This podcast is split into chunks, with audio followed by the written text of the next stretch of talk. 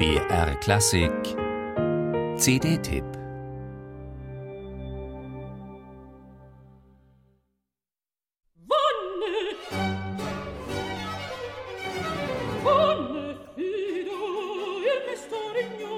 Zugegeben, der erste Höreindruck zwiespältig. Diese Stimme ist schon Geschmackssache. Dieses schnelle, nervöse Vibrato, das irritiert.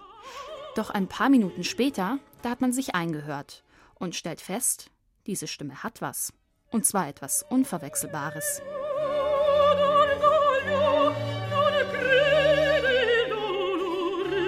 Und nach den ersten paar Arien merkt man, diese Stimme kann süchtig machen.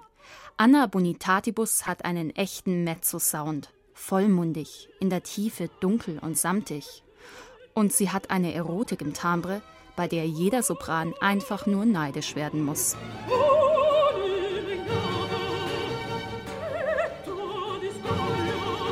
Da erschließt sich auch sofort, warum die schillernde Figur der Semiramis besser ein Mezzosopran singen sollte.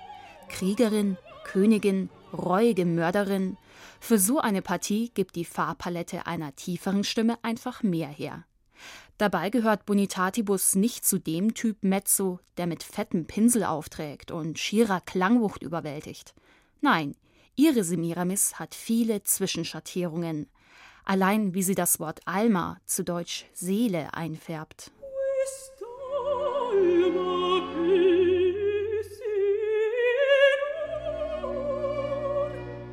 Vom Barock bis zur Romantik aller Rossini und Meyerbeer reichen die Semiramis-Arien, die sich Bonitatibus ausgesucht hat.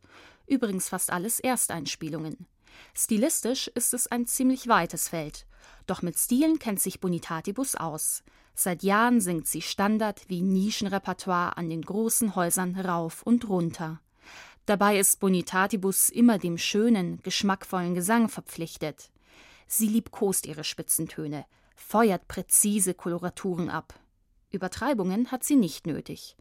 Und doch ist das alles immer voller Ausdruck. In jeder Phrase spürt man das Temperament dieser Sängerin.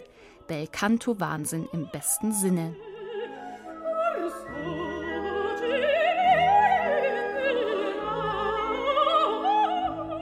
Begleitet wird Anna Bonitatibus vom Originalklangorchester Accademia degli Astrusi unter Federico Ferri.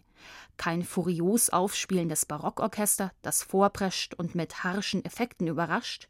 Spezialität dieser Musiker ist eher das feine, abwechslungsreiche Phrasieren. Wie Bonitatibus halten auch sie die Spannung über große Bögen hinweg. Und deshalb überzeugen auch sie nicht nur bei Barockmusik, sondern auch bei Repertoire-Neuentdeckungen der Romantik. Schön auch, dass das ausführliche, wenn auch etwas blumig geschriebene Booklet Hintergrund zur Figur der Semiramis bietet. Man erfährt, wie viele Geschichtsschreiber, Literaten, Maler, Komponisten von dieser Frau fasziniert waren. Ein ambitioniertes Album hat Anna Bonitatibus da vorgelegt. Eines, das den Vergleich mit den Hochglanzscheiben der Mezzo-Superstars sicher nicht scheuen muss. Und immer noch besser wird, je öfter man diese Stimme hört.